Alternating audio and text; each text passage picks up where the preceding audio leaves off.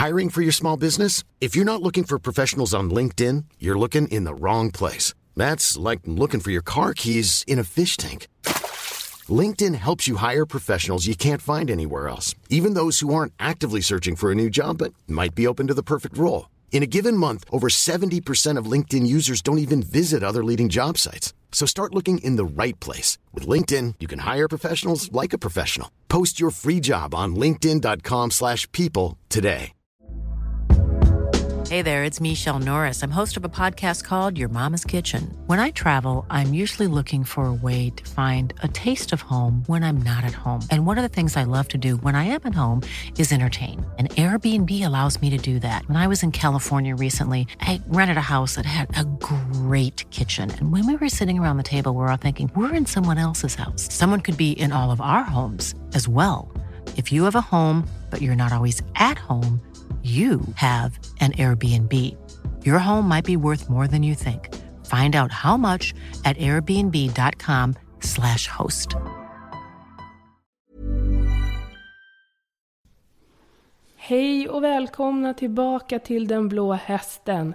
Jag heter Malin Åkersten Triumf och eh, jag har en familjepodcast med mina föräldrar Ulf Åkersten. Hej! Hej! Och Ulla Åkersten, hej! Hej! Hörrni, vi har ju, det har ju tagit ett tag sedan vi sände vårt senaste avsnitt och det hade ju lite att göra med allmän sjukdom i familjen. Men nu är vi väl på benen allihopa? Eller vad säger ni? Jo. Ja. jag tänkte börja, eh, innan vi börjar prata om dagens avsnitt så skulle jag säga att vi var ju lite väl stränga mot folk i förra avsnittet, det om USA. Till exempel så sa vi att Roosevelt var en pajas president. Onödigt av oss så här i efterhand, eller hur? Jo, det var det ju. Och sen så dessutom så fick vi lite kommentarer från er lyssnare att vi inte tog upp grejer som till exempel Ronald Reagan gjorde. Han gjorde ju mer än att göra ingenting. jo, men det gjorde han ju. Men eh, det får väl skrivas på kontot, snabbkontot. Ja, det får göra det. Men eh, jag vill verkligen poängtera det att vi gillar ju alla de här gubbarna i historien. Det är bara det att vi ibland tramsar lite. Och så blir det kanske lite väl tramsigt ibland. Men eh, jag hoppas ni förstår det, alla ni som lyssnar, att vi vill inte vara taskiga mot gamla ledare. Ja, förutom Wilson då. Nej, inte ens han. Men hörni, nu, nu går vi vidare och pratar om vad ska vi prata om idag? Idag ska vi prata om Ukraina. Och det är som man undrar om man inte har tagit sig lite vatten över huvudet för att det är fruktansvärt knepigt. Det Ukraina vi ser idag på kartor i tv, det bildades 1991. Men det har bott folk i det området som idag kallas för Ukraina i tiotusentals år. Men ska vi ta det från början då? Ja.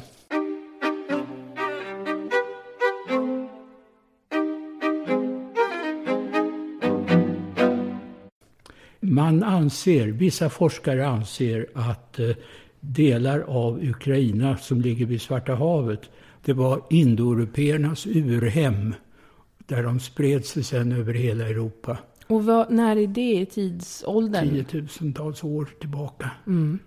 Och det område där hästen tämjdes. Mm. Hästen kom ju från Asien och eh, med tiden så kom den till Europa också. Om man inte riktigt kan sin geografi, hur, var, var ligger Ukraina och mot vad gränsar det? Idag så gränsar det mot eh, Ryssland förstås. På östkusten? På öst, ja.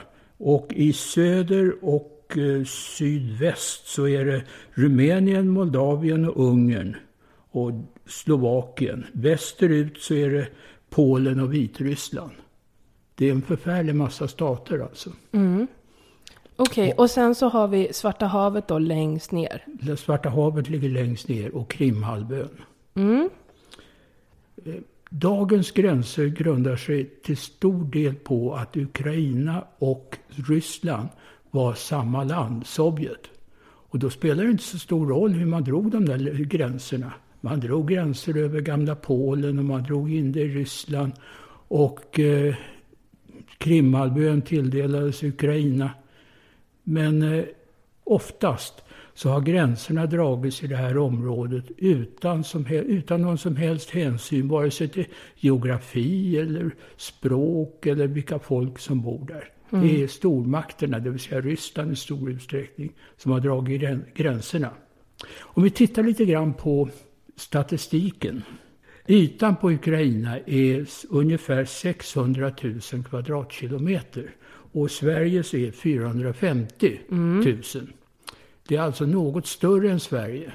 Men på de här 600 000 kvadratkilometrarna så bor det 46 miljoner människor i Ukraina. Och i Sverige bor det knappt 10. Just det är det. en väldig skillnad. Mm. Och eh, dagens Ukraina är ett, eh, de har en väl utbyggd utbildning, tiotal universitet, tekniska högskolor och annat och en väldigt utbredd gymnasieutbildning.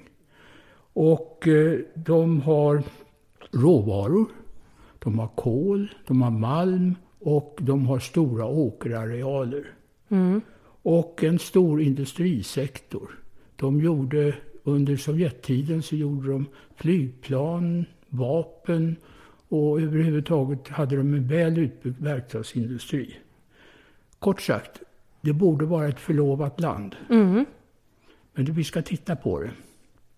Om man börjar från början, bortsett ifrån indoeuropeerna då, så började det med, med skyterna. Vilka är det? Ja, det var ett folkslag som bodde där.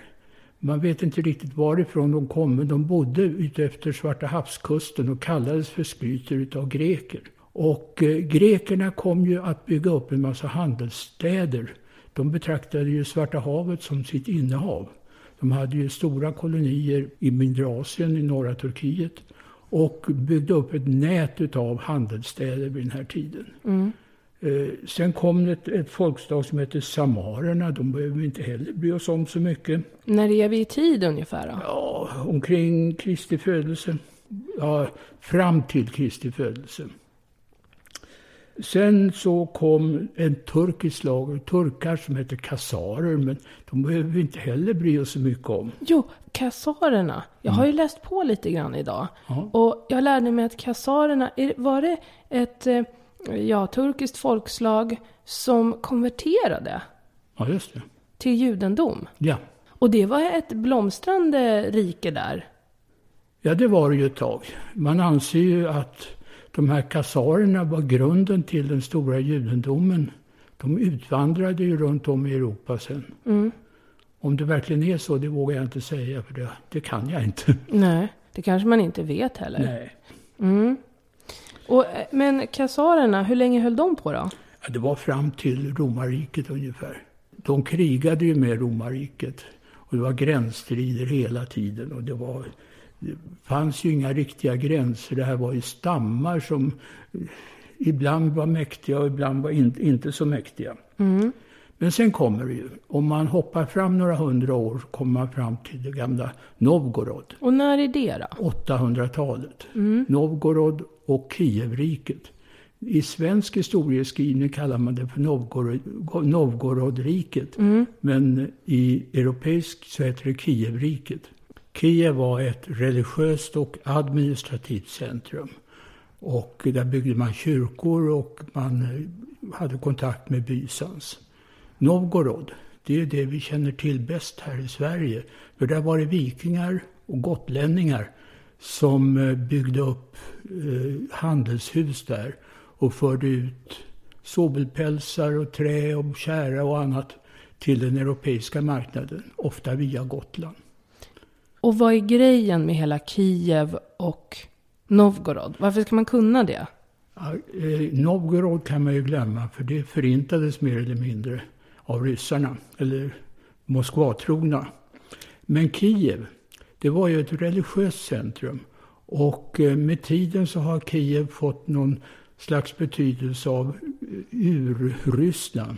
Att det var där som Ryssland och den ortodoxa kyrkan bildades. Okej, då kommer jag ihåg det. Det har ju pratats mycket om vikingarna. Vi, när vi pratade om Ryssland så pratade vi om vikingarna. Eh, det finns ju något som heter Nestorkrönikan som eh, skrevs några hundra år efteråt av en munk. Och han berättar att man kallade in någon som heter Rurik.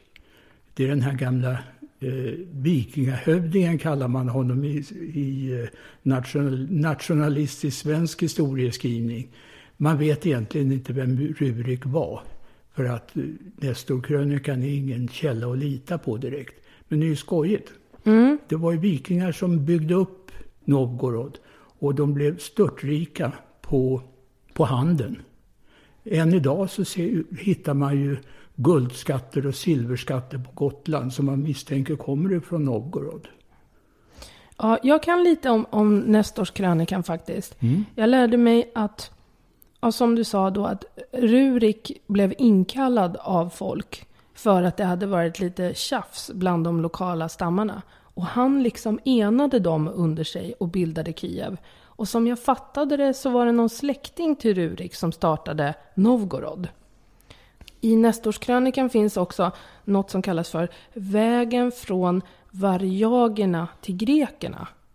Och det är, där berättar man om hur man liksom tog sig från Östersjön hela vägen ner till Bysans. Miklagård. Ja, så hette det ja, kanske. Men att det alltså var mycket handel hela vägen ner till Bysans. Och Bysans och Östrom, det var ju den grekisk-ortodoxa varianten på kristendomen. Och den var stark och stor här i det här området. För att man eh, kristnade Kiev i slutet av 900-talet. Mm. Och det var lite bra, har jag förstått det som. För att eh, då fick man liksom fortsätta hålla gudstjänster på lokala språk. Och det var lite bra för läskunnigheten och att man kunde översätta muntlig tradition till skriftlig, skriftliga verk. Samtidigt så var det väl också så att man översatte eh, predikningar och ja, allt som hade med, det, med kyrkan att göra till kyrkoslaviska. Och det var ju ett bokspråk som de olika stammarna förstod. Som esperanto. Ja, någonting åt det hållet. För att man hade alltså inte någon uppdelning, någon markant uppdelning i olika dialekter. Och den äldsta litteraturen, den sammanföll med den ryska. Men ändå så hade man alltså ett gemensamt bokspråk under den här perioden. Om man tittar då på Novgorod, Kievriket. Det fanns alltså i 400 år. Det är en jättelång tid. Jämfört med idag, 1600-talet, 2000-talet. Det är en jättelång tid. Och eh, det utvecklades alltså en väldigt intensiv handel och kontakter med Konstantinopel, det vill säga Bysans. Alltihopa det här under 1200-talet, det spräcktes av några av dina andra idoler. Ja. Mongolerna. Åh, jag är tokig i mongolerna. Jag skulle bara säga en grej om det här med varjagerna som jag har lärt mig. Varjager var ett samlingsnamn man hade från all, för alla som kom norrifrån. Och jag tror det var det som betydde att man hade svurit någon ed mot någon. Alltså att man eh, stod under någon vikingahövding och då var man då varjag. Och rus, för det är ju också ett annat ord man har haft väl för Kievriket. Ja. Det, eh, eventuellt så var det så att de hette, Rurik-gänget hette Rus. Men antagligen så kommer det från finskans Ruotsi, alltså som är deras ord för svenskar. Det kan också betyda, någon, betyda någonting som har med rodd att göra. Så, så eh, jag tror vi har pratat om det här förut i Rysslandsavsnittet. Men jag hade glömt bort det, så jag ville säga det igen. Ja. Ja, okej. Nu kommer vi till mongolerna. Mm. Och ska, jag, ska jag säga vad jag har lärt mig så får du säga om jag har lärt mig rätt eller fel. ja, det kan vi göra. Mm. Jag vill först och främst säga att jag vill verkligen rekommendera en serie som finns på SVT Play som heter I Djingis Khans fotspår. Fyra delar om en australiensisk kille som tar sig hela vägen från Mongoliet till Ungern. Den måste man se, den är jättebra. Men här kommer lite fakta om mongolerna då. Djingis khan föddes på, i slutet av 1100-talet i Mongoliet. Han fick, eh, det här vet jag inte hur sant det är, men jag läste någonstans att han fick en uppenbarelse av en schaman eller spåman att han skulle ta över världen. det är möjligt att det inte var så. Men hur som helst, han enade stammarna runt omkring honom till att ingå i en jättearmé. Och han slogs först mot kineserna, eller? Mm. Och sen gick han vidare. Och då gick han alltså västerut. Och eh, de var ju superbra på att rida fort. De tog sig mycket snabbare fram än alla andra styrkor. För de var ju superbra på att rida, jättebra på att skjuta båge. Och de behövde ingen tross, Nej. lärde jag mig. Till exempel så eh, var de jättebra på, så här, på torkad mat och sånt. Men ibland när det var riktigt kallt så skar de upp en liten åder på sin häst och drack lite hästblod. Så kunde de eh, få i sig lite näring och vidare. Ja, känns lite orättvist att ta det där som ett exempel för, mongo för, för mongolerna. Men så kanske det var i alla fall. Hur som helst. De tar sig väster och västerut, kommer till slut in på Ukraina. Det var väl bara att gå in, eller hur? I och Ja, med det att det var in. Ingen kunde ställa någonting emot dem. I slutet då av 1200-talet så regerade alltså mongolerna från Korea hela vägen in nästan upp till Östersjön. Mm. Kan det stämma? Ja. Eh, Och, och det var ju som sagt att de var bra på att rida snabbt och de behövde inte trossa, de var snabbrörliga och så. Men de hade ju också en superbra administration. De delade upp sig i tiotal i styrkor och kunde agera oerhört snabbt och effektivt. Och Europa var mer eller mindre öppet mål. Det här var under den tidiga medeltiden och det var massor med småstater som, som krigade mot varandra. Mm. De hade inte en chans att sätta emot de här. Just det. Man anföll alltså Europa någon gång, säg 1220, 1230. Jag kommer inte riktigt ihåg, men någonstans där i alla fall. Och eh, så hade man en, en plan på att man skulle gå hela vägen upp till Wien. Men som jag fattade så nådde styrkorna av att deras härskare då, sonen till Ingis khan som hette Ödegai, han hade dött. Och då vände man om för att man måste gå tillbaka och eh, bevaka tronskiftet där så att det inte blev någon knasboll som fick ta mak- makten. Så de största styrkorna vände, men det måste ju ha funnits kvar massor. Ja, det gjorde det nog, men de hade ju inte något rike att tala om. Utan gränsen vid, för riket, det låg ju vid ja, Kiev-trakten ungefär. Det var ju vid den här tiden som det som idag är Ukraina delades i tre delar. En litauisk del. Litauen var ju en stormakt vid den här tiden.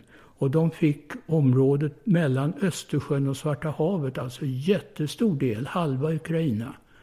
Och eh, den allra västligaste delen, den snodde Polen.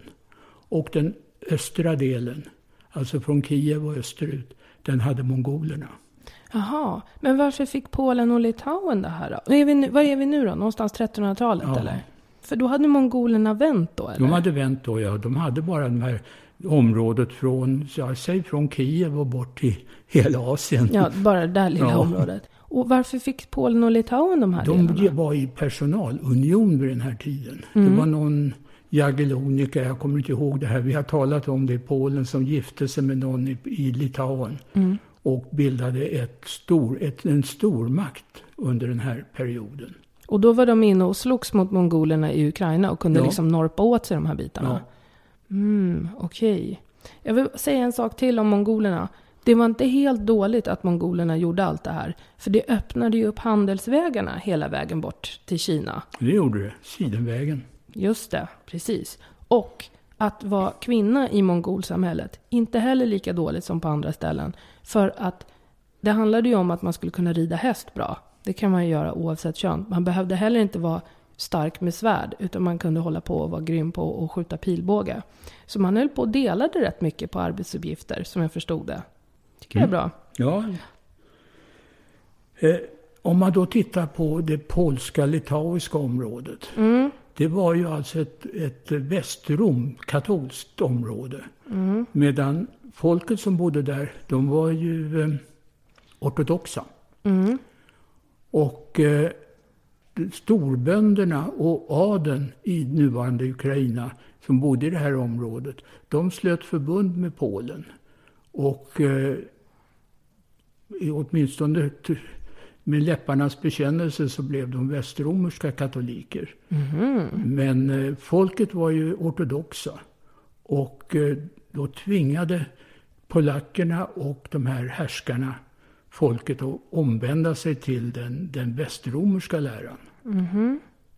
Det låter för oss väldigt konstigt det där med att, att eh, två katolska lärare krigar med varandra. Men det gjorde man här i, i Östeuropa. Vad, vad snackar vi om för tid här nu då? Ja, det är senare delen av medeltiden och det som i Europa kallas för renässansen. Alltså 13, 14, 1500-talet. Och början av 1600-talet också. Men det här lär ju inte folket ha gillat så mycket. Alltså att de styrande bestämmer över vilken religion man ska ingå i. Nej, det gjorde de ju definitivt inte. Men eh, man bör, det började ju dyka upp den första gnistan eller den första lilla delen av någon slags ukrainsk nationalism här. Eh, Det var ju massor med, med livegna bönder som inte accepterade det liv de levde. Dels tvångsrekryterade till ny religion och dels fattiga. Och på det sättet så uppstod det som, som kallas för kosacker. Och kosacker blev, alltså till stor del rekryterade från livegna bönder som bodde i nuvarande Ukraina. Och eh, de placerade sig på gränsområdena. Dels så stred de mot mongolerna i öster och dels så stred de mot Polen, Litauen i väster. Och det här gjorde de på lite eget initiativ eller? Ja, de gjorde det för att befria de här områdena. Och så stack de ut på steppen där Ja. ingen kunde ta dem. Ja. Och de utvecklade alltså någon slags krigarkultur som finns ju, det finns ju idag. Mm. Det är de där som piskade Pussy Riot. Ja. Mm. De har ju en speciell eh, style, rakat på sidorna och som någon slags liggande tuppkam på huvudet. Och så har Ja. de några blåa jackor och... ja, Finns det kvinnliga kosacker? tror jag inte. Nej. Oväntat. Men, Vid den här tiden så börjar man också bilda så kallade kosackstater. Det var alltså stater som de här kosackerna som stred mot, ut, mot fienderna bildade för att organisera sig helt enkelt och få bättre slagkraft. 1654 är ett, ett märkesår för nuvarande Ukraina. Det var då man slöt förbund med Moskva. varför då? Jo, för att Moskva var, var, höll på att expandera vid den här tiden och Moskva var ett eh, ortodoxt centrum, lika väl som Kiev. Och eh, det betydde att eh, de ortodoxa hade betydligt större kraft nu än vad man hade tidigare. Just det, för landet är fortfarande indelat i de som är tvångskonverterade Ja. och de som Ja. inte är det. Och eh, det här betyder på sikt att den ortodoxa tron och de or- ortodoxa stridskrafterna kommer att segra. Man slåss emot Polen, Polen blir svagare och svagare och eh, Moskva blir starkare och starkare. Och Moskva och Ukraina är, det, det är samma. Så att då fick man alltså den ortodoxa kyrkan förklarad som mer eller mindre statskyrka i det här området i motvikt mot både mongoler och polacker. Så mongolerna finns kvar fortfarande Ja, på de finns ju 1600-talet? fortfarande kvar på, eh, i öster. De blir inte slagna förrän långt senare. Men de har ju inte den makt och den, den int- intensitet som de hade tidigare. De fanns där bara. Mm. Eh, under 1700-talet sen. Polen var ju, var, höll ju på att gå sönder inifrån. Vi hade ju en kung, svensk kung, Karl X Gustav, som i mitten på 1600-talet och krigade i Polen och intog Warszawa och massa andra städer. Just det. Men han blev ju sen gapad över ett större byte och tog, det skulle ta Danmark och fick Skåne, Halland, Blekinge och det där. Just det. På 30 Eh, år. Så han drog sig tillbaka. Men eh, Polen var ju eh, grymt skadat och Moskva gjorde ju stora framsteg och tog stora delar av det som tidigare var polskt och litauiskt område. Mm. Så som nu är de svaga? Nu är Polen jättesvaga. Men eh, fortfarande så är ju kosackerna väldigt starka. Kosackerna dels i väst och dels i öst. De i väst? Det var de som bor i de polska, tidigare polska områdena. Man hade bildat en kosackstat även i västra Ukraina. Och chefen för den staten hette Mazepa. Och han är känd från det svenska eh, den svenska historien. Det var han som skulle hjälpa Karl XII vid Poltava. Och... Eh, För nu, han vill hjälpa till att slå ner Ryssland? Ja. Mm. För han såg Karl XII som en befriare. Ja. Vid Poltava så hade de ryska trupperna under Peter den store samlat stora, stora trupper. Mm. Och eh, Karl XII insåg ju att han kunde ju inte klara det här själv utan han slöt förbund då med kosackhövdingen som hade tiotusentals män på sin sida. Mm. Men när han kom till Poltava så hade han bara några tusen med sig för de andra hade deserterat och gått över till Ryssland. Mm, var det så det var? Och eh, det blev inte någon större hjälp för Karl XII. Han blev ju besegrad i Poltava och det andra som jag inte kan uttala det slutade i Bender. Mm. Och då hängde Mazepa med eller? Ja, han dog i Bender sen. Mm. Så det här var ju början till, till den ryska dominansen i hela Östeuropa.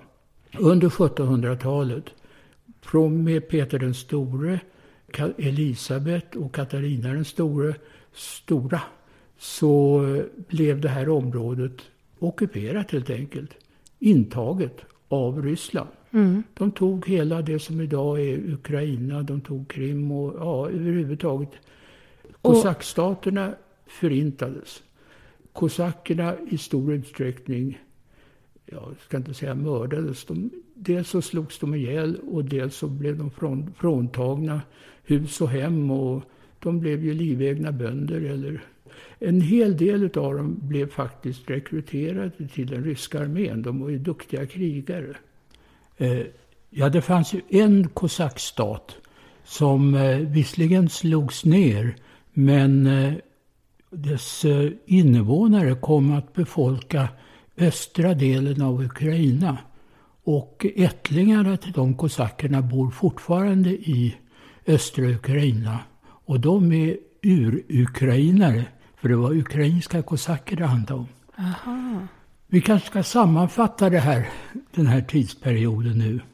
Eh, vi började med Kievriket och eh, Novgorod, vikingariket, ortodox centrum, handelscentrum. Efter Kievriket så kom mongolerna och slog ner, ja, erövrade hela det här området. Efter mongolerna så kom Polen, Litauen, eller framförallt Polen. Och då började de religiösa skillnaderna.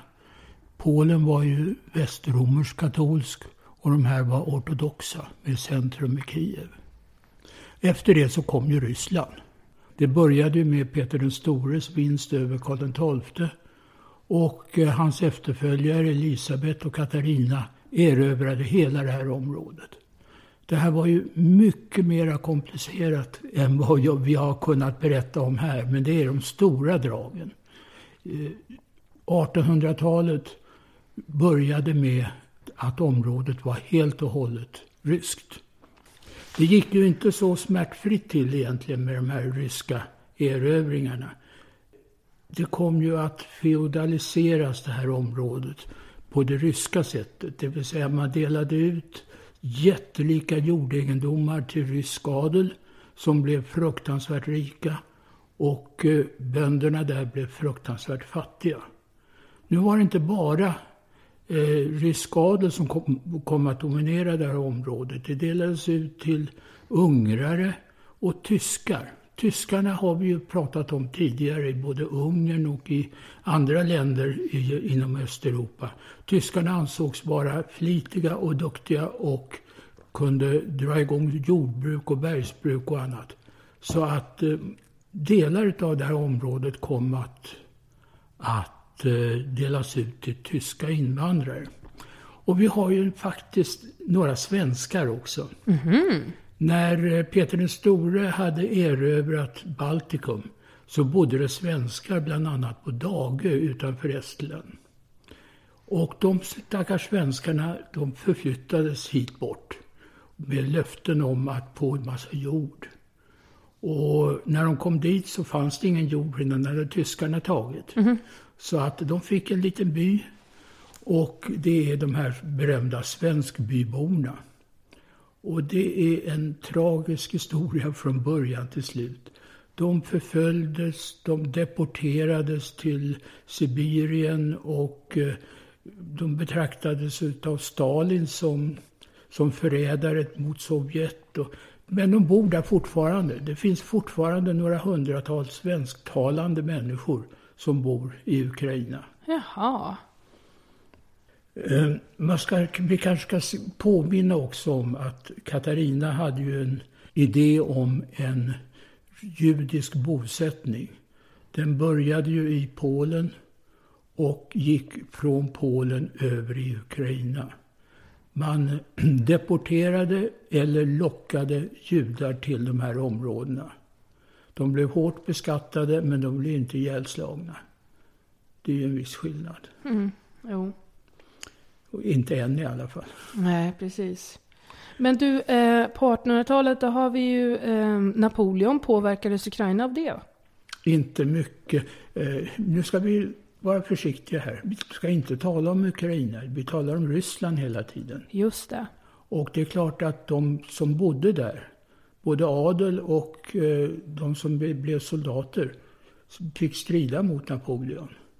Det gällde ju också Krimkriget. Krimkriget i mitten av 1800-talet, det var ju ett krig som där tsaren och militären, den ryska militären, ansåg att Ryssland borde ha självklar rätt att åka ut i Medelhavet. Men det tyckte inte vare sig Osmanska riket som låg vid Bosporen i Konstantinopel eller England och Frankrike som ville skydda sina handelsintressen i Medelhavet. Därför utbröt Krimkriget. Mm. Och det var ju det här med Florence Nightingale och skyttegravarna och kulsprutor och annat elände. Det Och dog hur mycket folk som helst. Och att man för första gången kunde dokumentera det och visa resten av världen. Ja, man kunde telegrafera Just det. i real, in real time. Mm. Viss fördröjning, men ändå. Men, eh, och sen då? Det var vid den här tiden också som Ryssland byggde upp sin jättelika flottbas på Krim i Sevastopol. Som ju kommer att få en viss betydelse senare. Ja, Det här var en tid, och 1800-talet var en tid, när eh, det började utvecklas en ukrainsk självkänsla mot Ryssland. Man skrev en ukrainsk historia. Det ukrainska språket började utvecklas. hur stor skillnad är det mellan ukrainska och ryska? Ja, ungefär som svenska och danska. Man kan någorlunda, ja, inte, dan, inte riksdanska, utan slarvigt slangdanska eller bondedanska eller något sånt. Ja, okej. Men det går alltså med hjälp någorlunda, man- man kan nog någorlunda förstå det. Mamma, hur är det med kulturen då? I slutet av 1800-talet så börjar ju en, eller i mitten på 1800-talet snarare, så börjar det utvecklas en, ett slags nationalism, ukrainsk nationalism. Och det handlar både om litteraturen och historien som man försöker att eh, bygga upp. Baserar man den liksom på någon gammal folklore då, eller? Ja, dels så finns det ju en folklore eh, som fortfarande är levande i stora delar. Och som är någon sorts bondekultur kan man väl säga också. Som kommer från kar- de gamla karpatiska byarna och lite, lite varstans på landet så att säga. Men sen är det då poesi och gamla danser och alla möjliga sorters eh, traditioner som man försöker att blåsa liv i igen. Och det här gör man liksom helt fritt från Ryssland? och Jag försöker- skulle ju säga det att ryssarna var inte så lyckliga över det här utan de försöker på alla sätt att bekämpa eh, den här typen av strömningar. De kallar det ju för Lillryssland, Ukraina. Ja, schysst. För att det var en del av Ryssland anser man. Ja. Och de betraktade också ukrainskan som en av flera dialekter. Ja. ja. Men du, eh, eh, folklorismen och sånt där, är den superreligiös? Eller kommer från något annat?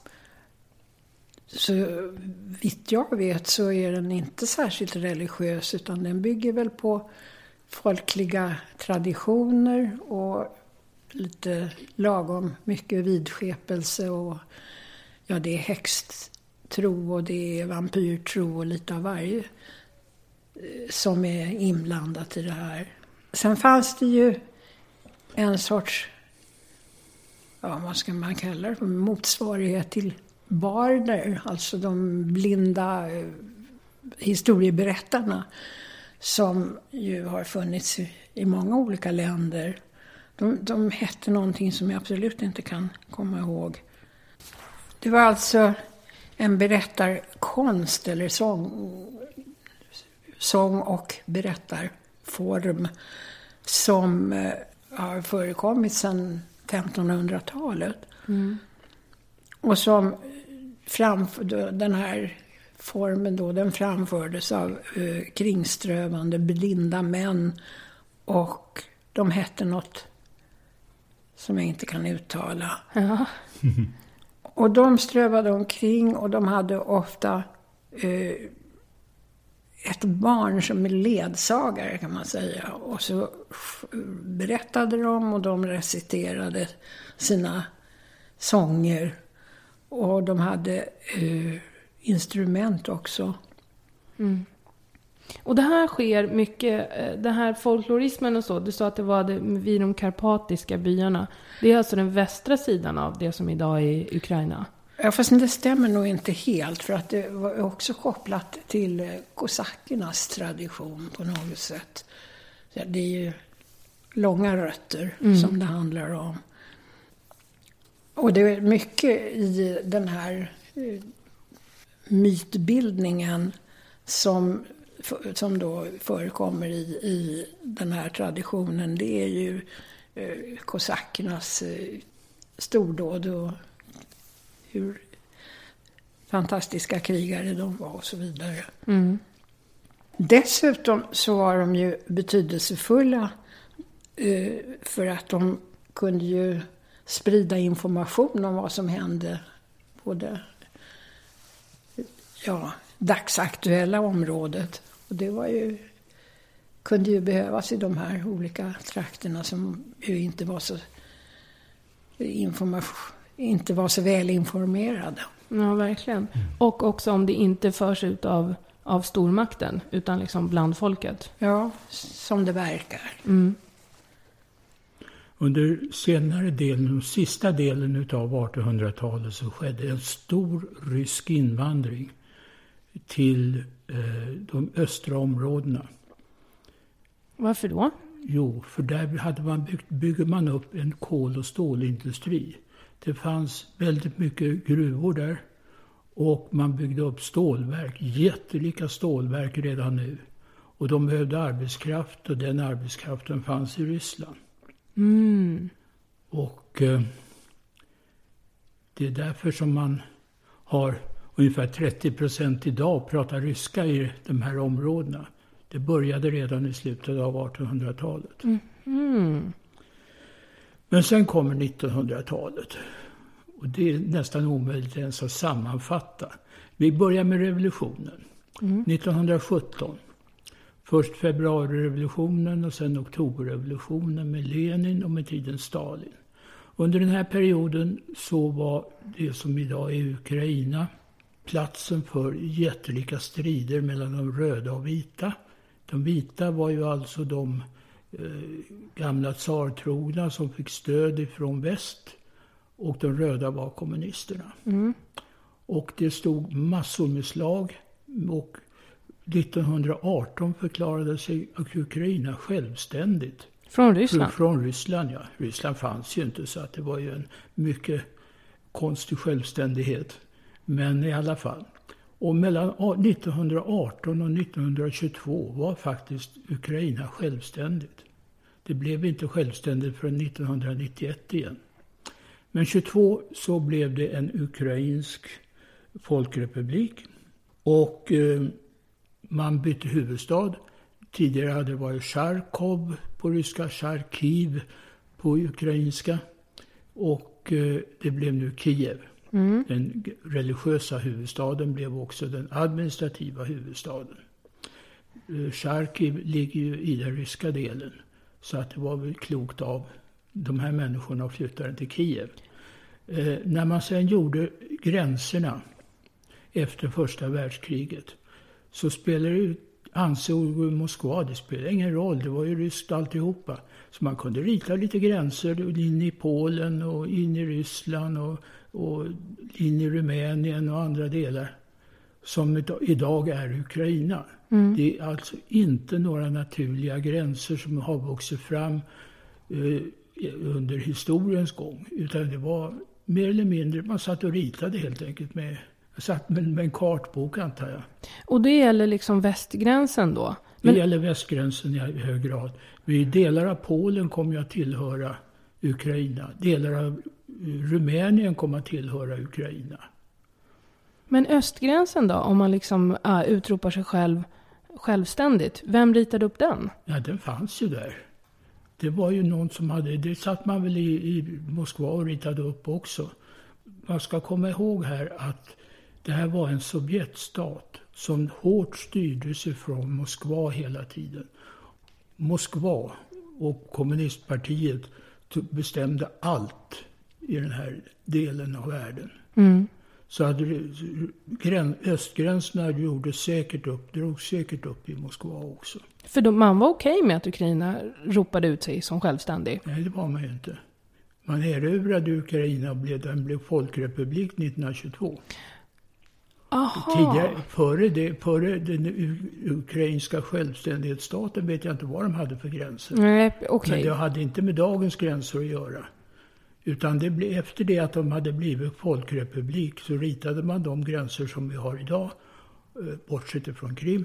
Och, eh, Men då, då man var folkrepublik, ja. då man blev det, då tillhörde Krim den folkrepublikanska staten Ukraina? Nej, den tillhörde Sovjet då. Mm. Och fram till 1954 så tillhörde Krim Sovjet. Sen eh, Khrushchev tyckte att Ukraina var så duktig på att leverera vete och annat så att de fick en liten belöning. Så han gav Krim till Ukraina 1954. Men okej, okay. ja men det kommer vi till. Mm. Men nu är vi på mellankrigstiden. Ja. 20-talet med den jättelika hungersnöden. Den kommer för att Ukraina och Ryssland var ödelagt. Man hade inte skördat på flera år. Organiser det fanns inga, ingen organisation överhuvudtaget för att få lantbruket igång. Och det blev en svår hungersnöd. Hade det någonting att göra med så här, ryska, eh, de här, vad heter de då? Kolchoser? Det kommer sen. Okej. Okay. Eh, så det här var bara liksom naturlig följd av att eh, det krig. hade varit krig? Mm. Okej. Okay. I senare delen av 20, eller mitten på 20-talet så insåg Stalin det här och han började den här nya ekonomiska politiken. Det vill säga att man gav eh, vissa bönder möjlighet att producera mat och sälja den. Och det drog ju igång produktionen och eh, hungersnöden var väl i stort sett borta i slutet av 20-talet. Men sen så slog ju kommunisterna till igen. I början av 30-talet så bestämde det kommunistiska partiet att man skulle bilda jättelika jordbrukskollektiv över hela Ukraina. Mm. Kolchoser och sovchoser. Och de självägande bönderna, de som hade börjat utvecklas redan på 1800-talet, de skulle bort. De kallades för statens fiender och de kallades för kulaker. Är det de som är kulaker? Ja. Mm. Det resulterade i att massor, man talar om en miljon döda. Det var inte så att vi gick och sköt alla människor, men det var de svalt ihjäl helt enkelt. Man hade orimliga kvoter ifrån de här bönderna. Partiet kom och tog alla grisar de hade och alla kor de hade och allt utsäde och det var rena eländet mm. under början av 30-talet. Det här har ju sen sin stora betydelse för hur Ukraina reagerar för andra världskriget. Mm. Det finns ett namn på den här jättesvälten. Det heter Holodomor, hur det nu uttalas, Holodomor eller något sånt. Och eh, de sovjetiska historierna, historikerna, de eh, anser att det har med dålig planering i Ukraina att göra. Medan andra anser att det är rent folkmord. Mm. Det kan man tolka sen som man vill ju. Eh, tillsammans med de här kolchoserna och sovchoserna så gjorde man ju också, som man alltid gjorde i Östeuropa, eh, jättelika fabriker. Så man tilldelade kvoter. Man hade en femårsplaner. Och eh, det, var, det är det som kallas för planekonomi. Problemet med kolchoserna, sovchoserna och de stora fabrikerna var att produktionen var oerhört låg. De var inte lönsamma vare sig i kommunistisk eller kapitalistisk mening. Utan för att få dem att överhuvudtaget skapa arbetstillfällen så var de beroende av jättelika statsbidrag. Mm. Och det kommer vi tillbaka till, för de statsbidragen finns även idag i Ukraina. Det här var eländet på 30-talet. Sen kommer det tyska anfallet 1941. Mm. Sommaren 1941. Tyskarna trodde ju att det skulle ta några månader att besegra hela, hela Sovjet. Det tog ju flera år och förlorade. De gick in i, med tiden i Ukraina, i Folkrepubliken Ukraina. Nu måste vi hålla tungan rätt i mun här. Det är så att de ukrainska nationalisterna, många av de ukrainska nationalisterna kanske jag ska säga, betraktade tyskarna som befriare från det sovjetiska oket. Mm. Sovjet hade ju, det vill säga Ryssland, hade ju mer eller mindre svält och ut det ukrainska folket och man ansåg att de hade mördat en hel del utav det ukrainska folket. Så som sagt, väldigt många utav de ukrainska nationalisterna tyckte att tyskarna var befriare. Mm. Och det gjorde att eh, ganska många, jag kommer inte ihåg hur många det är, men det var tiotusentals i alla fall, gick in i den tyska armén och stred på Tysklands sida. Inte bara det, utan de gick in i SS också och stred på tysk sida mot judarna. Och eh, de, det var ju många ukrainare som var, eh, jobbade i förintelseläger. Med ukrainare och litauer var de vanligaste i förintelselägren. Mm. Som eh, vakter och ja, överhuvudtaget skötte lägren. Vi har ju det beryktade morden i Babiar. Det ligger utanför Kiev? Ja. Och, Ett grustag eller något sånt ja, där? Ja, man sökte ju upp grustag för att det var lätt att putta ner judarna där. Mm. Det här var före de stora förintelselägren när man eldade upp folk. Då sköt man dem. Och så la man dem som sardiner i en, i en sardinburk ungefär, skavfötters, i stora eh, diken. Och eh, i Babiar var det åtminstone två stora folkmord. Och man räknar med att det var cirka 100 000 människor som sköts i de här Det var ju folkmord. Nu ska jag inte påstå att det var ukrainarna som utförde utan det var i stor del SS som sköt. Men eh, det här blev ju jobbigt för tyskarna att hålla på och skjuta människor hela tiden. Så att tyskarna drog sig med tiden tillbaka och lät litauer och ukrainare sköta det smutsiga jobbet. Eh, det här är en mörk del av eh, Ukrainas historia. Jag hoppas att jag har gett någorlunda beskriv rättvisande beskrivning av den. Det var väl totalt över en miljon judar? Ja, när vi var på Förintelsemuseet i, i Los Angeles i vintras så har de ju stenar där för olika områden. Och där stod det 1,3 miljoner judar som förintades i Ukraina. Det är den, den största utplåningen som har skett överhuvudtaget. Och eh, Tyskarna förlorade med tiden efter Stalingrad. Stalingrad ligger inte i Ukraina, men det ligger ju vid, Vol vid Volgatrakten. Men det ligger öster om Ukraina och tyskarna drog sig tillbaka över Ukraina. och sprängde och brände allt de överhuvudtaget kom åt. Så efter kriget var Ukraina en eh, ödelagt område.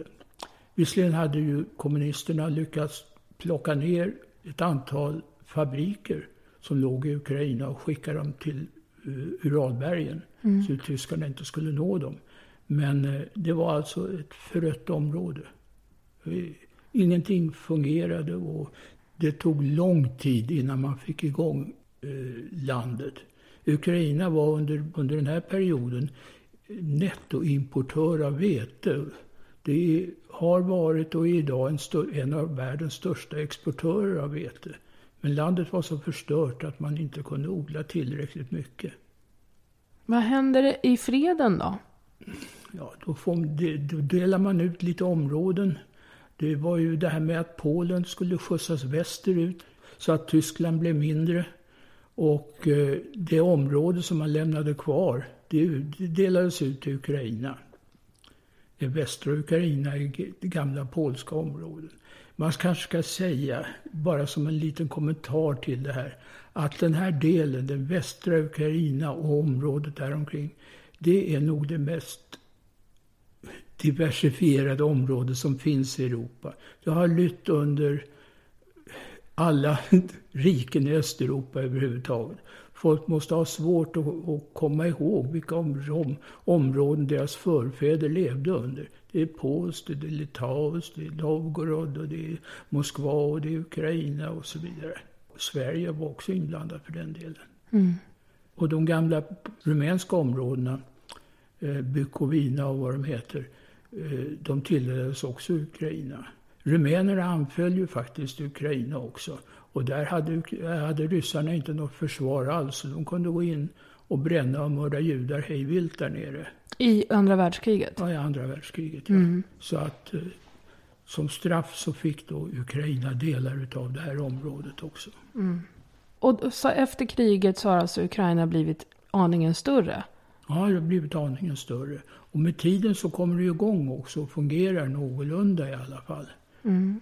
Men det är fortfarande stora industrier, det är fortfarande kolchoser och sovchoser. Mm. Eh, Khrushchev, han var ju så kallad folkkommissarie på 30-talet för Ukraina.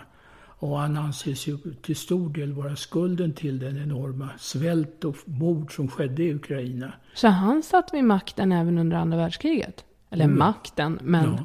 Jaha. Och um, det här var ju på 30-talet, men han var ju en makt, mäktig människa. Satt med i centrala pol politkommittén och annat. Mm. Och eh, han hade ju någon soft spot för Ukraina.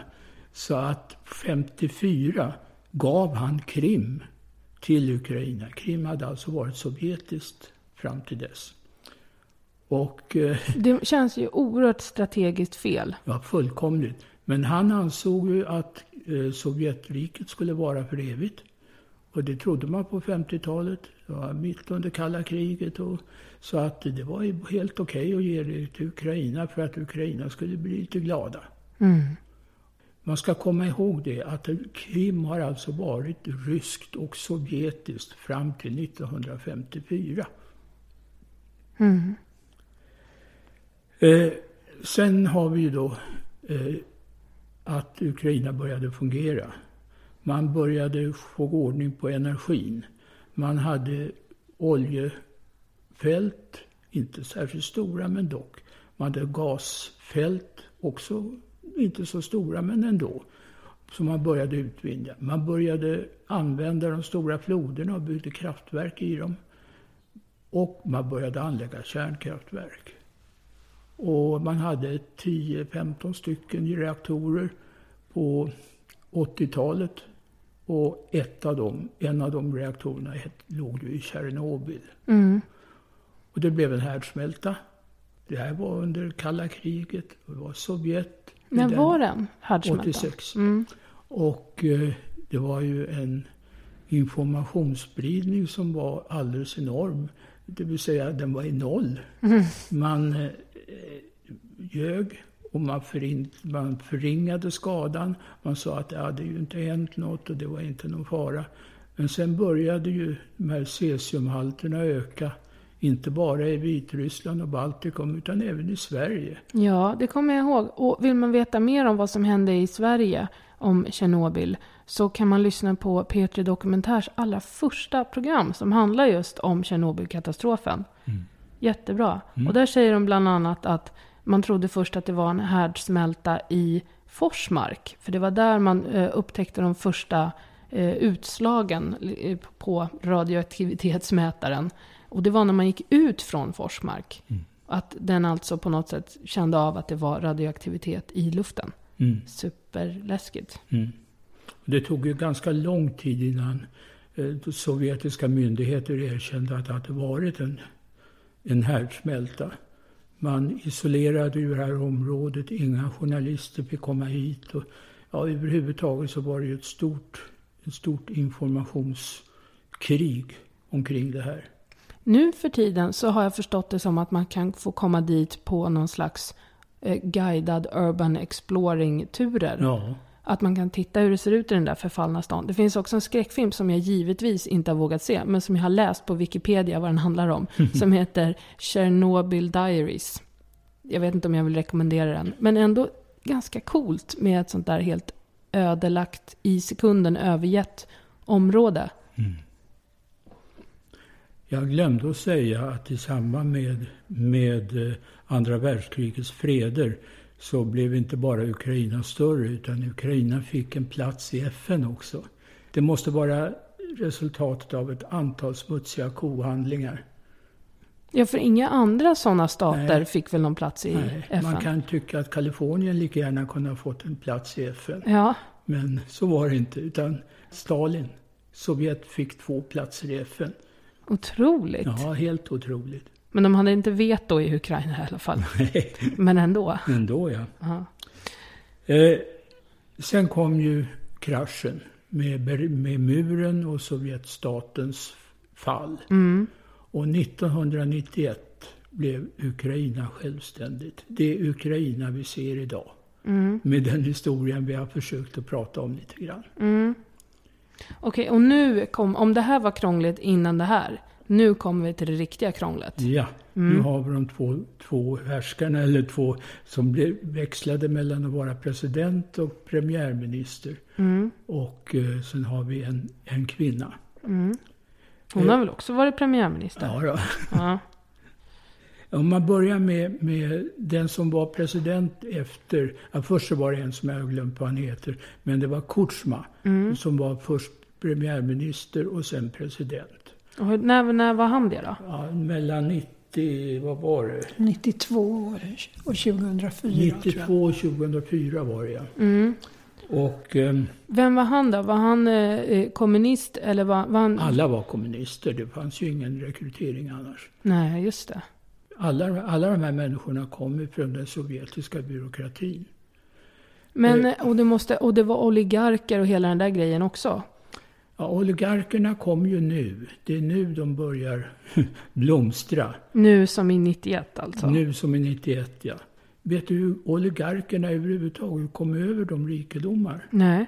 Så, ofta så var det så att korrupta politiker, guvernörer och lokalpolitiker i städer lyckades komma över industrier.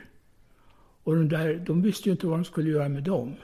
Utan då kom det en oligark och så fick, betalade han den där korrupta borgmästaren, säg en miljon. Mm.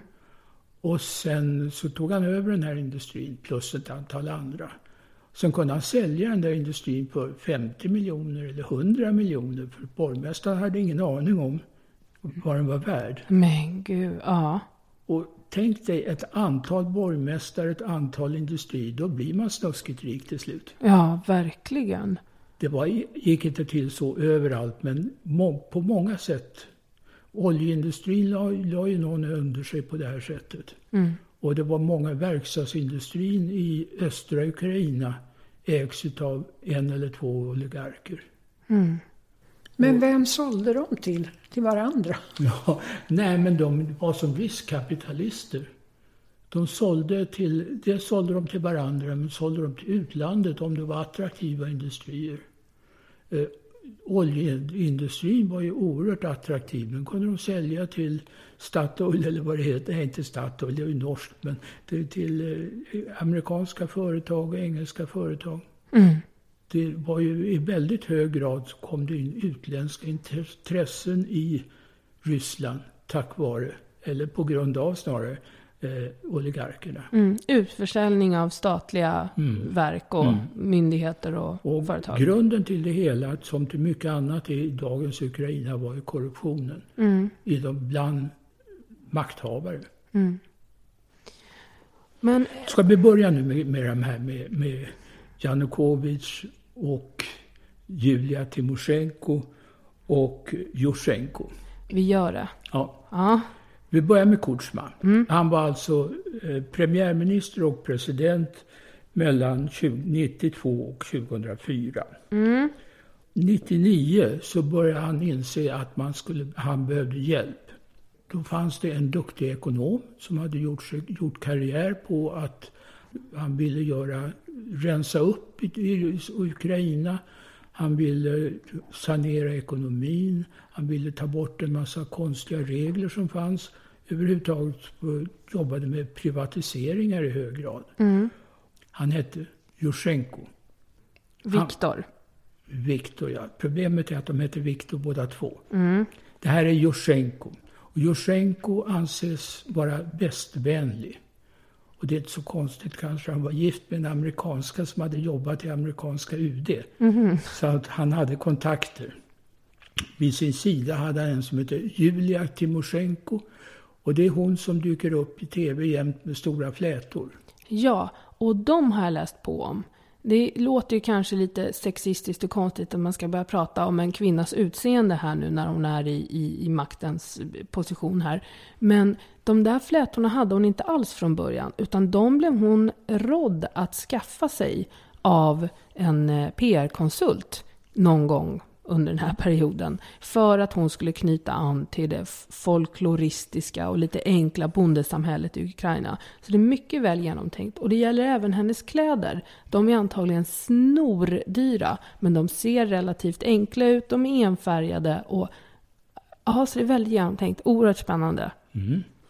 Jusjenko och Julia, om jag får kalla henne Julia utan att vara sexistisk. Ja, jag vet inte. Testa. Jusjenko och Julia, de förlorade en misstroendeomröstning i parlamentet. Det var konflikter med den stora olje och gasindustrin som var ryskstyrd. De anklagades för korruption och elände i största allmänhet. Och eh, de bildade ett nytt parti som heter Folkets makt. Och så ställde, de, ställde han upp i, eh, Jusjenko ställde upp i presidentvalet 2004 ihop med Julia. Och eh, i samband med förberedelserna för det här valet så, så förgiftades Jusjenko. Han blev allvarligt skadad, men han dog inte. Eh, Sen säger ju malisen att han förgiftades vid en middag med, ryska, med säkerhetstjänsten i Ukraina. Men eh, det, det vet vi ju inte. Ingenting vet det. Motståndare i det här valet, det var Janukovic. Det är honom vi ser i, har sett spår av i tv med de stora palatsen och det. Janukovic, som också heter Viktor, han var ryssvänlig. Och det val som drog igång då, 2004. ja, det var ju ett val som alla, utom ryssarna, eh, eh, misstrodde. Det var ett utbrett valfusk. Nu ska man inte tro att Jusjenko och Julia var helt oskyldiga heller, men det var Janukovic som eh, fuskade mest. Mm. Men, och han vann. Han vann då, ja. Och eh, Julia och Jusjenko, de drog då igång en kampanj. där De utnyttjade sina västkontakter och fick till stånd ett nyval. Det är det som kallas för den orangea revolutionen. Just det. Och den var inte särskilt blodig. Den var inte ett dugg blodig. Det var lite folk som viftade med orangea fl- flaggor i Kiev och sånt. Eh, Det blev då ett nytt val 2005 och då drog man igång med hur mycket observatörer som helst. Vilket begränsade i alla fall valfusket. Och eh, Jusjenko fick 52 procent och Janukovskis 44. Mm. Så nu är det liksom orange revolutionen. Woho! Ja. Och eh, nu var det Jusjenko som blev president och Julia blev premiärminister. Det är nu som det blir en brytning mellan Julia och eh, Jusjenko. Julia bildar ett eget parti mot Jusjenko som hon anser eh, har gått eh, att han är korrupt och att han går västs ärenden i ännu högre grad än vad hon gör. Och eh, det betyder att regeringen splittras helt enkelt. Julia manövreras bort. Hon sätts i fängelse. Hon blir sjuk dessutom. Och hon anklagas för korruption och ja, sånt som man brukar anklagas för i de här trakterna. Och även andra trakter. Ja. eh, Janukovic, han, den ryssvänlige, han blir då premiärminister och med tiden president. Men vad då? Så Julia slängs i finkan och Viktor Jusjenkos motståndare Janukovic blir premiärminister? Ja, med starkt stöd från östra Ukraina och eh, man vet ju inte hur mycket fusk det ligger i det här men han blev i alla fall premiärminister. Wow. Aha, och sen då? Sen 2010 så blev det presidentval. Och eh, då vann Janukovic. Och vad händer med Gift-Viktor då? Jusjenko alltså? Jusjenko. Han håller på att göra bort sig ordentligt. Han har förlorat allt förtroende. Han fick 5 procent i, i presidentvalet. Och eh, bland annat så hade han flörtat med gamla krigsförbrytare. Han ansågs vara, han var ju ledare för någon slags ukrainska nationalister. Och då har vi ju sagt förut, de ukrainska nationalisterna, de stödde ju nazisterna. Ja. Och eh, det som fick honom definitivt på fall, det var att han gav en nazistsympatisör som hade stridit på Tysklands sida och deltagit i judeutrotningar och annat, en hedersmedalj, den högsta av högsta värde i hela Ukraina. Och så nu hoppar vi till februari 2014. Då ska vi komma ihåg alltså att då sitter den ryssvänlige Janukovic vid makten. Och eh, han försöker då att införa ett antal lagar som liknar de ryska. Alltså om inte censur så snudd på censur. Han hade Rysslands stöd i ryggen. Sen har ju Ukraina gjort ett misstag som nästan alla stater gör. Man börjar utbilda folk. Och det är ju farligt för en, en diktatur eller det är farligt för alla stater. Vi hade massor med välutbildat folk som inte hade något jobb. Och de började protestera våldsamt. Och det är den här Majdan-torget som fylldes utav ofta välutbildade människor som inte hade några jobb. Men du, det var ju någonting med EU också. Att man hade sett framför sig att eh, Janukovic skulle skriva någon slags avtal med EU och alltså ta ett steg närmare västerut. Ja, han, idag anser man ju att han lekte med EU. Han skrev ju i själva verket på ett avtal med Ryssland. Och för att skydda landet, påstod han, för att få gas och olja från Ryssland. Just det. Men eh, det blev ju de här människorna på Majdantorget riktigt sura. Och gjorde revolution. Och vilka, är det som, vilka var det som stod på torget då? Det var ju eh, väldigt mycket välutbildade ungdomar ifrån de här universiteten och gymnasieskolorna som vi talade om tidigare. Som utbildade en massa människor till, i ett land som inte kunde ta emot dem. Det Var- fanns inte den infrastrukturen helt enkelt så att de kunde få jobb. Det fanns inte den typen av företag som man utbildade sig för. Och överhuvudtaget så hade de ingenting att göra. Men, eh, för man hörde väl rykten om att det skulle vara nationalister och att det skulle vara nazister på torget också. Ja, eh, det finns ju två nationalistiska och fascistiska grupper på som fanns på torget. Det gick ju ut, det var ju stor skandal på den här tiden. Den här tiden, så är det bara några månader sedan. Nej, men det var en stor skandal om med att det gick ju upprop åt fascistiska grupper i Sverige och Europa att stödja eh, Ukrainas frihet. Mm. Så visst är det, fanns det nazister och nationalister på torget. Men de var inte i majoritet på något sätt, tvärtom. De var Mm. i minoritet.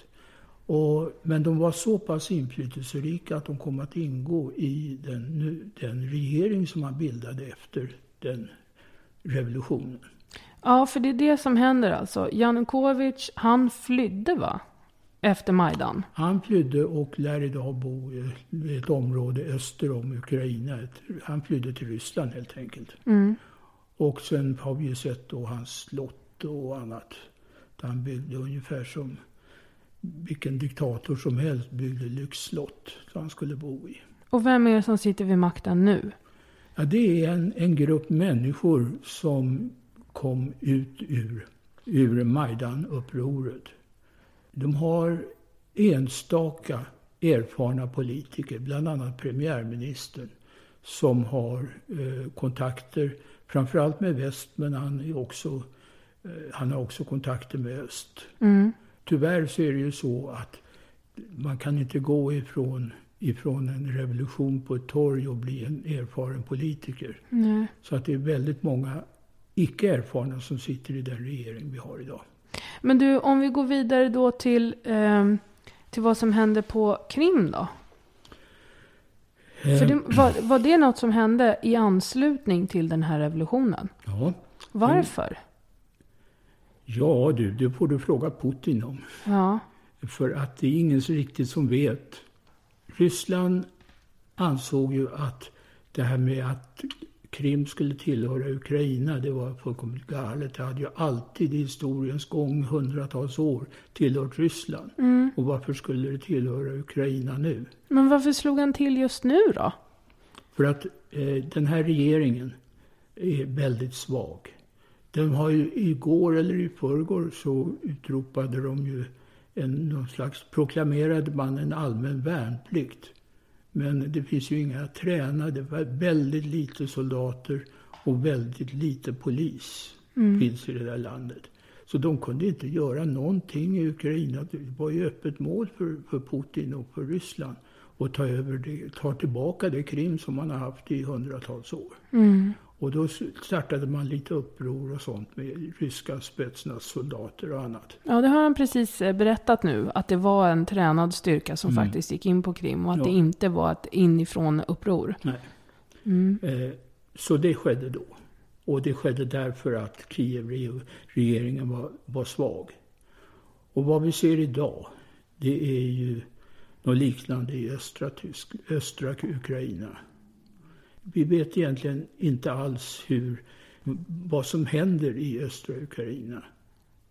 Vi ser i tv och ett antal dels ryska soldater och dels illa klädda eh, människor med Kalashnikov som erövrar vissa administrativa hus i vissa städer i de ryskdominerade områdena i östra, östra Ukraina. Men vad som egentligen händer, det vet vi inte. Om det här är en aktion ifrån Putin att eh, försöka hindra ett le legitimt val som ska ske i slutet av maj. Eller om det är en förberedelse för ett övertagande av östra Ukraina på samma sätt som Krim. Har vi ingen aning om. Man kan ju gissa. Mm, vad gissar du då, mamma? Det här är ju inte något som uppstod helt plötsligt utan det är ju förberett sedan lång tid tillbaka.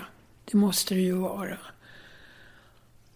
Och det måste ju vara så att man har många olika strängar, att Ryssland har många strängar att spela på. Och de har de börjat göra enligt något mönster som de har... Alltså den här, det här är ingen strategi som han har hittat på från en dag till en annan utan det är nog väldigt väl förberett. Och sen har han ju, så vitt jag förstår, eller man har då från Rysslands sida makten över informationen.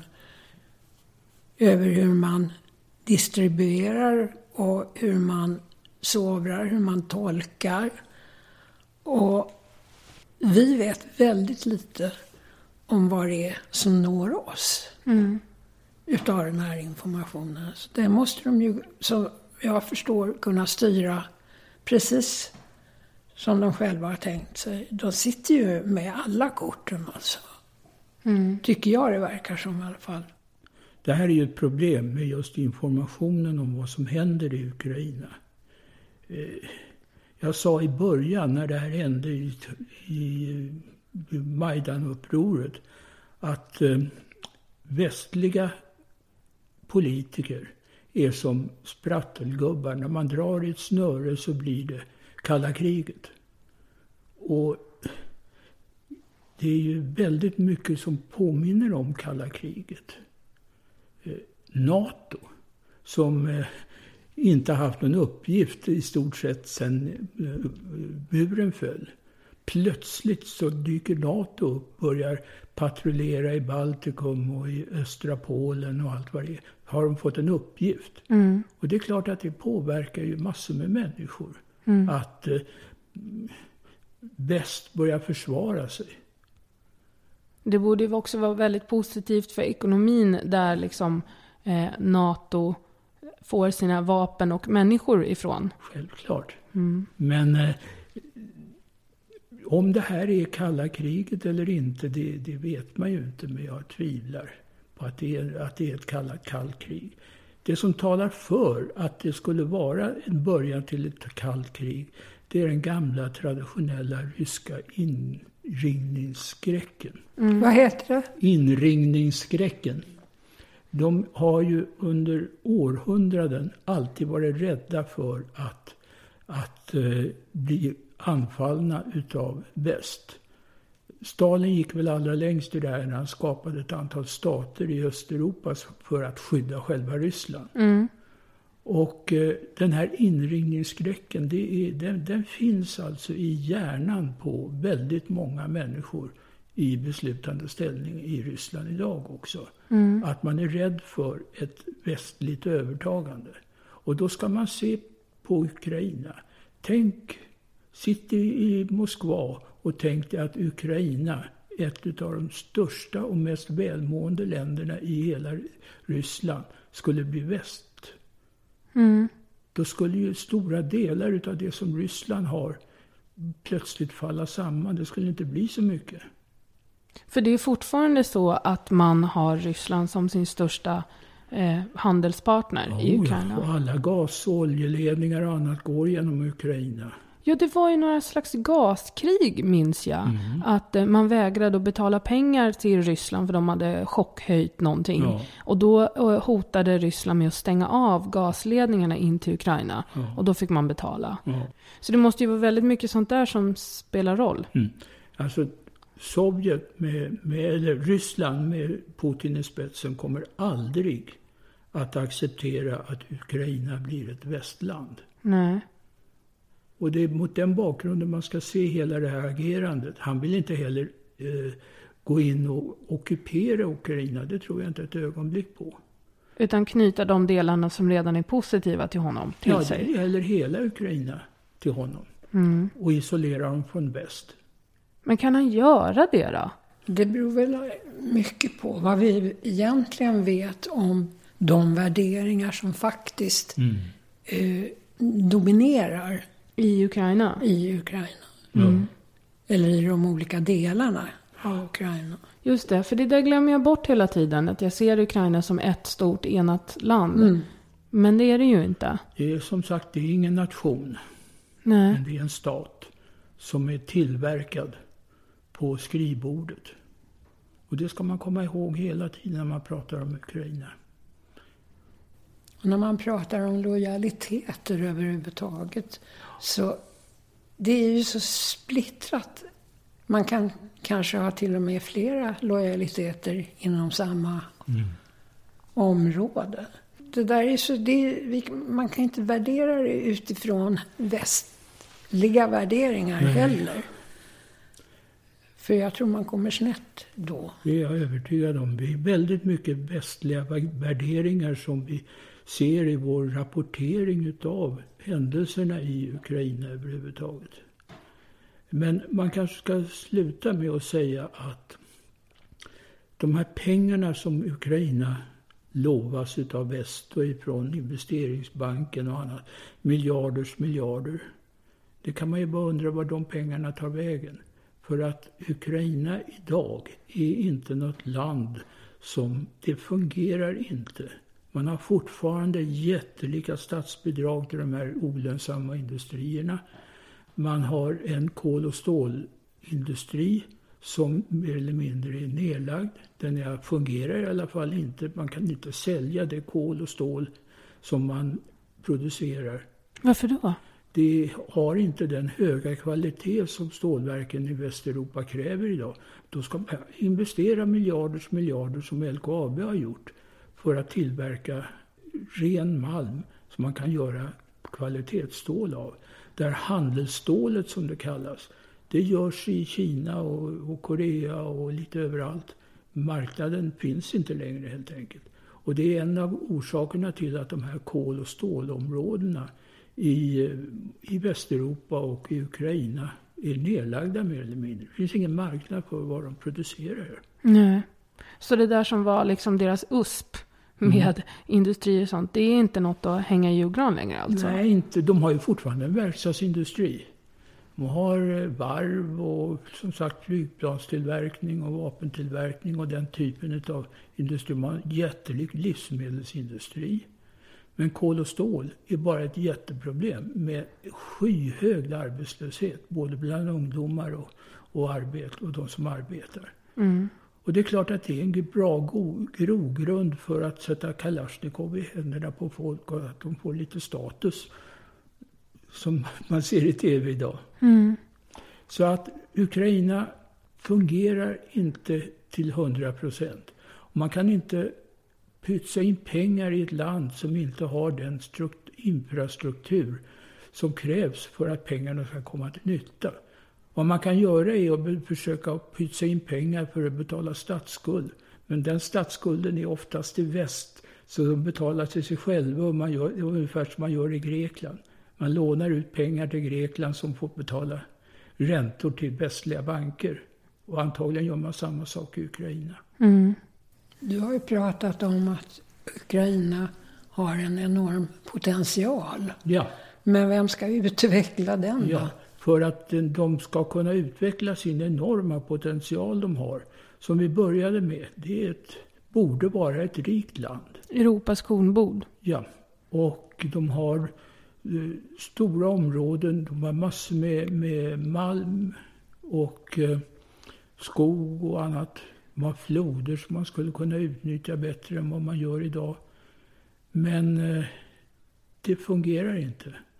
Och de pengar som man delar ut till Ukraina idag, de kommer inte landet till godo på det sätt som... De har inte möjligheterna. Mm. Statsskulden är ju som sagt enorm. Om man vill eh, följa liksom nyhetsutvecklingen och sådär på ett sätt som ni tycker är ja, men, så pass nära sanningen som man kan. Är det någon, vem ska man läsa då eller vad ska man följa då? Man ska nog bara ha i bakgrunden att det man ser i TV, det är ögonblicksbilder där man inte får egentligen någon, någon analys av vad som egentligen ligger bakom. Man, det pratas om Putin och det pratas om Kiev, men vad som ligger bakom det pratet, det får man aldrig reda på. Och det finns nog inga, inga möjligheter, skulle jag tro i alla fall, att ta reda på det idag. Det får historien utvisa vad det är som händer. Det här är svårt alltså. Mm. Jättesvårt. Och också väldigt sorgligt. Mm. Är det något mer ni vill eh, tillföra? Nej, jag tror vi har förvirrat alla. det tror inte jag. Men eh, tack så jättemycket för idag. Nu gick vi ut lite på ett mollakord här, känner jag. Eh, men eh, vi får väl hoppas att det på något sätt ja, löser sig, låter ju väldigt banalt. Men vi får väl, eh, vi får väl fortsätta läsa tidningar och titta på TV kritiskt, helt enkelt. Ja, det är enda möjligheten. Eller lära oss ukrainska och följa någon eller några på Twitter. Jo, just det, jag kom på att jag glömde en grej. Varför säger vi Ukraina? Det är lite roligt att säga det. Det heter Ukraina på både ukrainska, ukrainska och ryska. Mm. Men i, på väst, i Västeuropa heter det Ukraina, Ukraine. Just det. Jag tycker det är lite roligt att säga Ukraina helt enkelt. Ja.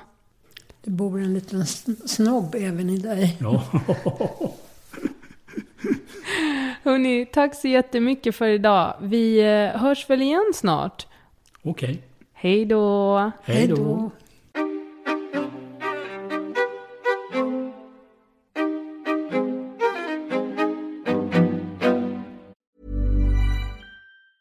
Hi, I'm Daniel, founder of Pretty Litter. Did you know cats tend to hide symptoms of sickness and pain? I learned this the hard way after losing my cat, Gingy. So I created Pretty Litter, a health monitoring litter that helps detect early signs of illness by changing colors, saving you money and potentially your cat's life. Pretty Litter is veterinarian developed, and it's the easiest way to keep tabs on your fur baby's health right at home. Go to prettylitter.com and use code ACAST for 20% off your first order and a free cat toy. Terms and conditions apply. See site for details. Hey, it's Paige DeSorbo from Giggly Squad. High quality fashion without the price tag? Say hello to Quince.